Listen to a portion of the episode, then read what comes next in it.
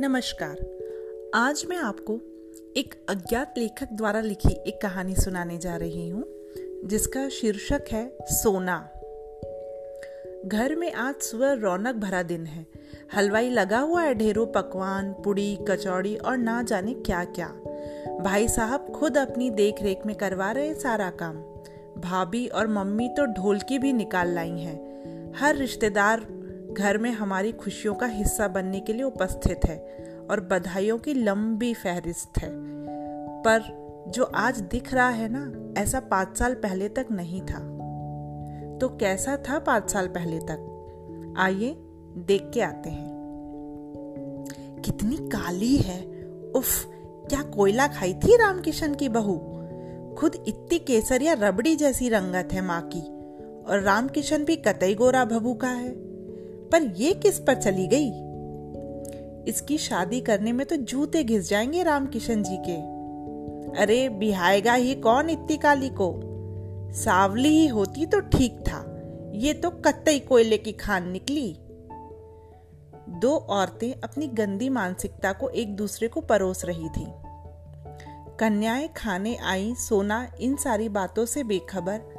मासूमियत से खुद को उन्हीं लोगों के बीच का एक ही समझ रही थी। पर धीरे धीरे बढ़ती उम्र के साथ ये बातों न केवल उसके समझ आने लगी थी, बल्कि दिल में भी चुभती थी।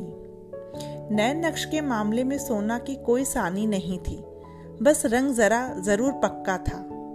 पर माँ तो माँ होती है।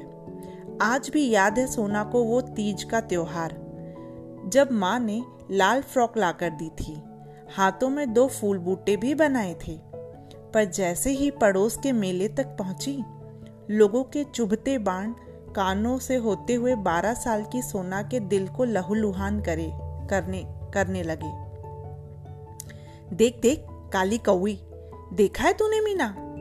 किसी कौवी को सजे धजे तो आज ही दिल की तमन्ना पूरी कर ले।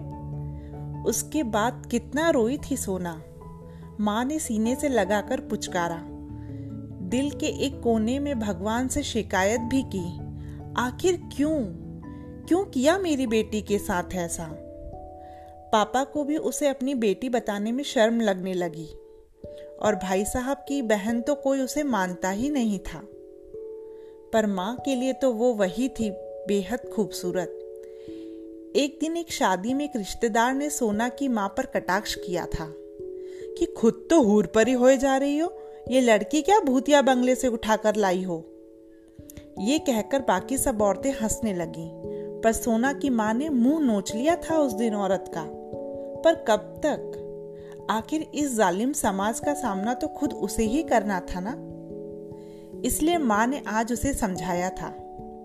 देख सोना, रंग गोरा हो या काला, ये ऊपर वाला देता है, पर काबिलियत?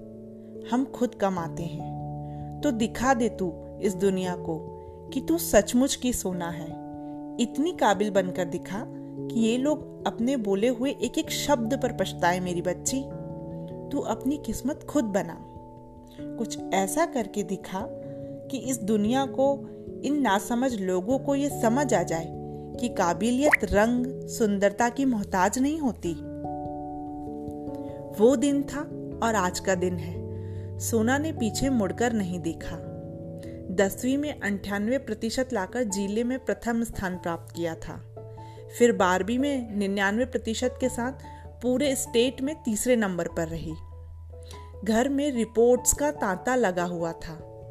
सब रामकिशन जी को सोना के पापा के नाम से बुला रहे थे। उस दिन सोना के पापा को यह एहसास हो चुका था कि उनकी सोना सिर्फ़ नाम की ही सोना नहीं है, बल्कि असली सोना है। अपनी किस्मत पर बहुत नाज हो रहा था अजराम किशन जी को।